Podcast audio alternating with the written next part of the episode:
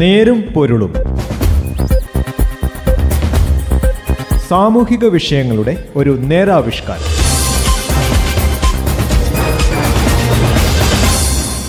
നമസ്കാരം. നേരുംപൊരുളിന്റെ പുതിയൊരു അധ്യായത്തിലേക്ക് സ്വാഗതം. ഇന്ന് ഈ പരിപാടിയിൽ ഞാൻ Joseph Pallath.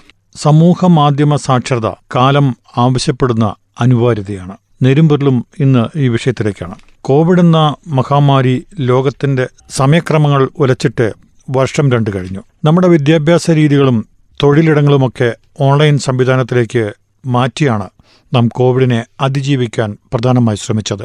Ericsson consumer ലാബിന്റെ report പ്രകാരം ഇന്ത്യക്കാരുടെ രണ്ടായിരത്തി പത്തൊൻപതിലെ പ്രതിദിന മൊബൈൽ ഫോൺ ഉപയോഗം മൂന്ന് പോയിന്റ് അഞ്ച് മണിക്കൂർ ആയിരുന്നുവെങ്കിൽ രണ്ടായിരത്തി ഇരുപത് ഇരുപത്തൊന്നിൽ നാല് പോയിന്റ് മൂന്ന് മണിക്കൂറായി ഉയർന്നു. ഈ ഒരു സാഹചര്യത്തിൽ മൊബൈലും ഇന്റർനെറ്റും ആളുകളെ എങ്ങനെ സ്വാധീനിക്കുന്നു എന്ന് വിശദമായി പഠനവിധേയമാക്കേണ്ടതാണ്. ഇന്റർനെറ്റ് എന്ന മാധ്യമത്തിലൂടെ പലരും സാമ്പത്തിക തട്ടിപ്പിനും ജോലി തട്ടിപ്പിനുമൊക്കെ ഇരയാകുന്ന ഈ കാലഘട്ടത്തിൽ സാമൂഹ്യ മാധ്യമങ്ങൾ വഴി പ്രചരിക്കുന്ന വാർത്തകളുടെയും വിശദാംശങ്ങളുടെയും ആധികാരികത വിമർശന ബുദ്ധിയോടെ മനസ്സിലാക്കേണ്ടതുണ്ട്. വർത്തമാനകാലത്ത് നമ്മുടെയൊക്കെ ദൈനംദിന തീരുമാനങ്ങളിൽ ഭൂരിഭാഗവും ഓൺലൈൻ അറിവുകളെ അടിസ്ഥാനമാക്കിയാണ്. എന്തു ഭക്ഷണം കഴിക്കണം ഏത് വാഹനം മേടിക്കണം വിനോദയാത്രകൾക്കും മറ്റും പോകുമ്പോൾ എവിടെ താമസിക്കണം എന്ന് തുടങ്ങി. കോവിഡ് വാക്സിനേഷൻ എടുക്കണോ വേണ്ടയോ മുതലായ കാര്യങ്ങളെ വരെ സാമൂഹിക മാധ്യമങ്ങളിൽ നിന്ന് ലഭിക്കുന്ന അറിവുകൾ സ്വാധീനിക്കാൻ തുടങ്ങിയിരിക്കുന്നു. പക്ഷേ ഇത്തരത്തിൽ വിവിധ സാമൂഹിക മാധ്യമങ്ങളിൽ നിന്ന് എത്തുന്ന അറിവുകളിൽ എത്രത്തോളം സത്യമുണ്ട് എന്ന് നാം ചിന്തിക്കാറുണ്ടോ? ഓൺലൈൻ മാധ്യമങ്ങളിലൂടെ എത്തുന്ന വിവരങ്ങളെ വിമർശനാത്മകമായി വിലയിരുത്തി ശരിയും തെറ്റും മനസ്സിലാക്കുക എന്നതാണ് മാധ്യമ സാക്ഷരതയുടെ പ്രഥമ ലക്ഷ്യം. ഓൺലൈനിലൂടെ ലഭിക്കുന്ന വാർത്തകൾ അതേപടി വിശ്വസിക്കാതിരിക്കുക. നമ്മളെല്ലാവരും തന്നെ വിവിധ തരത്തിലുള്ള സാമൂഹിക മാധ്യമങ്ങൾ ഉപയോഗിക്കുന്നവരാണ്. ഈ മാധ്യമങ്ങളുടെ പ്രവർത്തന ഉദ്ദേശത്തെക്കുറിച്ചും അവരുടെ വരുമാന സ്രോതസ്സുകളെക്കുറിച്ചും നാം അറിഞ്ഞിരിക്കേണ്ടതുണ്ട്. യാതൊരുവിധ മെമ്പർഷിപ്പ് ഫീസും ഈടാക്കാതെയാണ് ഫേസ്ബുക്ക് ഇൻസ്റ്റഗ്രാം യൂട്യൂബ് വാട്സപ്പ് മുതലായ സാമൂഹ്യ മാധ്യമങ്ങൾ ആളുകളെ അംഗങ്ങളാക്കുന്നത്. എല്ലാ സാമൂഹിക മാധ്യമങ്ങളുടെയും ഓൺലൈൻ വെബ്സൈറ്റുകളുടെയും പ്രധാന വരുമാന സ്രോതസ് അതിൽ വരുന്ന പരസ്യങ്ങളാണ്.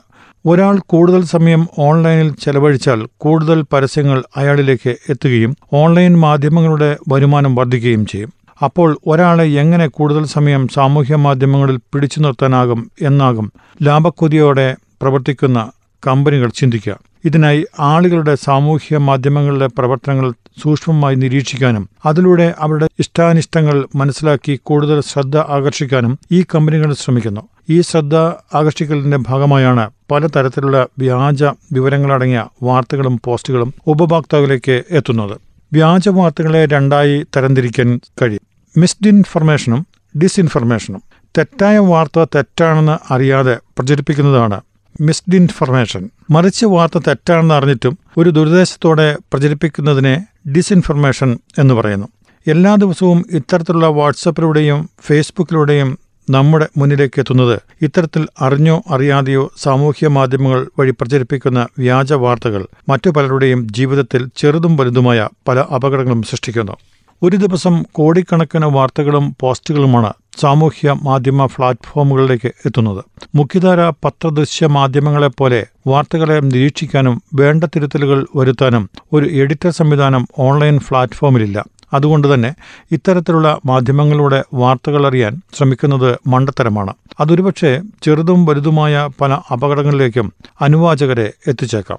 ഉപഭോക്താക്കളുടെ താൽപ്പര്യങ്ങൾ മനസ്സിലാക്കി അവർക്ക് രുചിക്കുന്ന വാർത്തകൾ എത്തിക്കുന്നതിലാണ് സാമൂഹ്യ മാധ്യമങ്ങളുടെ അൽഗോരിതങ്ങളെ തയ്യാറാക്കിയിരിക്കുന്നത്. ഇവിടെ ശരി തെറ്റുകൾക്കല്ല പ്രാമുഖ്യം. മറിച്ച് നിങ്ങളുടെ ഇഷ്ടങ്ങൾക്കും താൽപ്പര്യങ്ങൾക്കുമാണ് നിങ്ങൾക്ക് ഇഷ്ടമില്ലാത്ത വിഷയങ്ങൾ നിങ്ങളിലേക്ക് എത്തിക്കാതിരിക്കാൻ ഈ അൽഗോരിതങ്ങൾ പ്രത്യേകം ശ്രദ്ധിക്കുന്നു.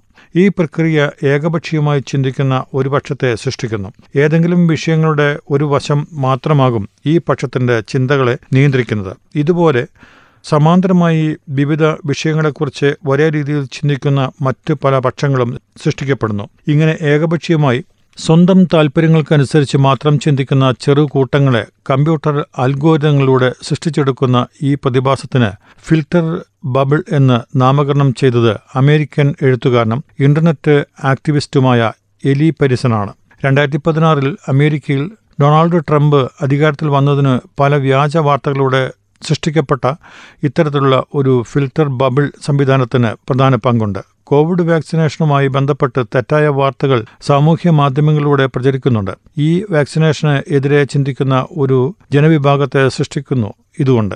ആധുനിക കാലത്ത് നടക്കുന്ന എല്ലാ പൊതു തെരഞ്ഞെടുപ്പുകളിലും ഈ കാരണങ്ങൾ കൊണ്ട് തന്നെ സാമൂഹ്യ മാധ്യമങ്ങൾക്കുള്ള പങ്ക് വളരെ വലുതാണ്. ഒരു പ്രത്യേക രാഷ്ട്രീയ പാർട്ടിക്കും നേതാവിനും അനുകൂലമായോ പ്രതികൂലമായോ ഒരു വലിയ വിഭാഗം ആളുകളിൽ അഭിപ്രായം രൂപവൽക്കരിക്കാൻ സാമൂഹ്യ മാധ്യമങ്ങൾക്കാകും. അടുത്ത കാലത്ത് നമ്മുടെ രാജ്യത്ത് നടന്ന വിവിധ തെരഞ്ഞെടുപ്പുകളിൽ സാമൂഹ്യ മാധ്യമങ്ങളെ എത്ര പ്രാധാന്യത്തോടും ഉത്സാഹത്തോടും കൂടിയാണ് രാഷ്ട്രീയ പാർട്ടികൾ പ്രചരണത്തിനായി ഉപയോഗപ്പെടുത്തിയത്. സാമൂഹ്യ മാധ്യമങ്ങളുടെ പ്രചരണം നടത്താൻ എല്ലാ രാഷ്ട്രീയ പാർട്ടികൾക്കും അവരുടേതായ ഒരു സംവിധാനം തന്നെ ഇന്ന് നിലവിലുണ്ട്. അതായത് ഒരു രാജ്യത്തിന്റെ ഭാവിയെ തന്നെ നിർണയിക്കുന്ന പ്രധാന ഘടകമായി സോഷ്യൽ മീഡിയകൾ മാറിയിരിക്കുന്നു. ഈ കാലഘട്ടത്തിൽ ഇന്റർനെറ്റിനെയും മറ്റ് സാമൂഹ്യ മാധ്യമങ്ങളെയും പൂർണമായും മാറ്റി നിർത്താൻ നമുക്ക് സാധിക്കില്ല.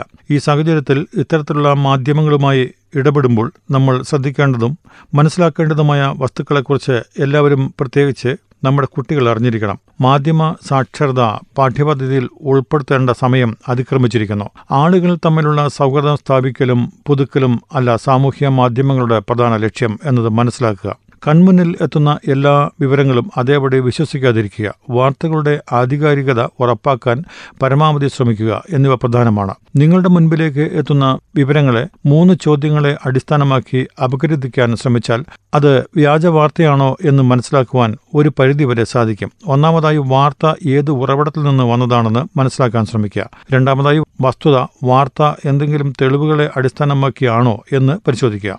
മൂന്നാമതായി മറ്റ് വിശ്വാസ്യതയുള്ള ഉറവിടങ്ങളിലും ഈ വാർത്ത വന്നിട്ടുണ്ടോ എന്ന് പരിശോധിക്കുക. ഇത്തരത്തിൽ ഒരു വാർത്തയുടെ വിശ്വാസ്യത നമുക്ക് മനസ്സിലാക്കാൻ കഴിയും. നാം ഉൾപ്പെടുന്ന പല വാട്സപ്പ് ഗ്രൂപ്പുകളിലും ഇത്തരത്തിലുള്ള പല വ്യാജ വാർത്തകൾ ആളുകൾ അറിഞ്ഞോ അറിയാതെയോ ഫോർവേഡ് ചെയ്യാറുണ്ട്. ഇങ്ങനെ ഒരു പോസ്റ്റ് നിങ്ങളുടെ ശ്രദ്ധയിൽപ്പെട്ടാൽ അത് പോസ്റ്റ് ചെയ്ത ആളോട് വാർത്തയുടെ ഉറവിടം അതിന്റെ വിശ്വസ്തയും വെളിപ്പെടുത്താൻ ആവശ്യപ്പെടാവുന്നതാണ്. വാർത്ത തെറ്റാണെന്ന് മനസ്സിലാക്കിയ ശേഷവും നാം നിശബ്ദരായി ഇരിക്കുന്നത് നല്ലൊരു മാതൃകയല്ല. നിങ്ങളുടെ നിശബ്ദത വ്യാജ വാർത്ത പ്രചരിക്കുന്നവർക്ക് പ്രോത്സാഹനമായിക്കൂടാ എന്നില്ല. വ്യാജ വാർത്തകളോടുള്ള നിങ്ങളുടെ നിഷ്പക്ഷത അത് പ്രചരിപ്പിക്കുന്നവരോട് സമരസപ്പെടുന്നതിന് തുല്യമാണ്. വിവേകപൂർവം സാമൂഹിക മാധ്യമങ്ങളും ഇന്റർനെറ്റും ഉപയോഗിക്കുന്ന ഒരു തലമുറയെ വാർത്തെടുക്കുക എന്നത് രാജ്യത്തിന്റെ പുരോഗതിക്കും വളർച്ചയ്ക്കും അത്യന്താപേക്ഷിതമാണ്. നേരുംപൊരുളിന്റെ ഇന്നത്തെ അധ്യായം ഇവിടെ അവസാനിക്കുന്നു. നന്ദി. നമസ്കാരം.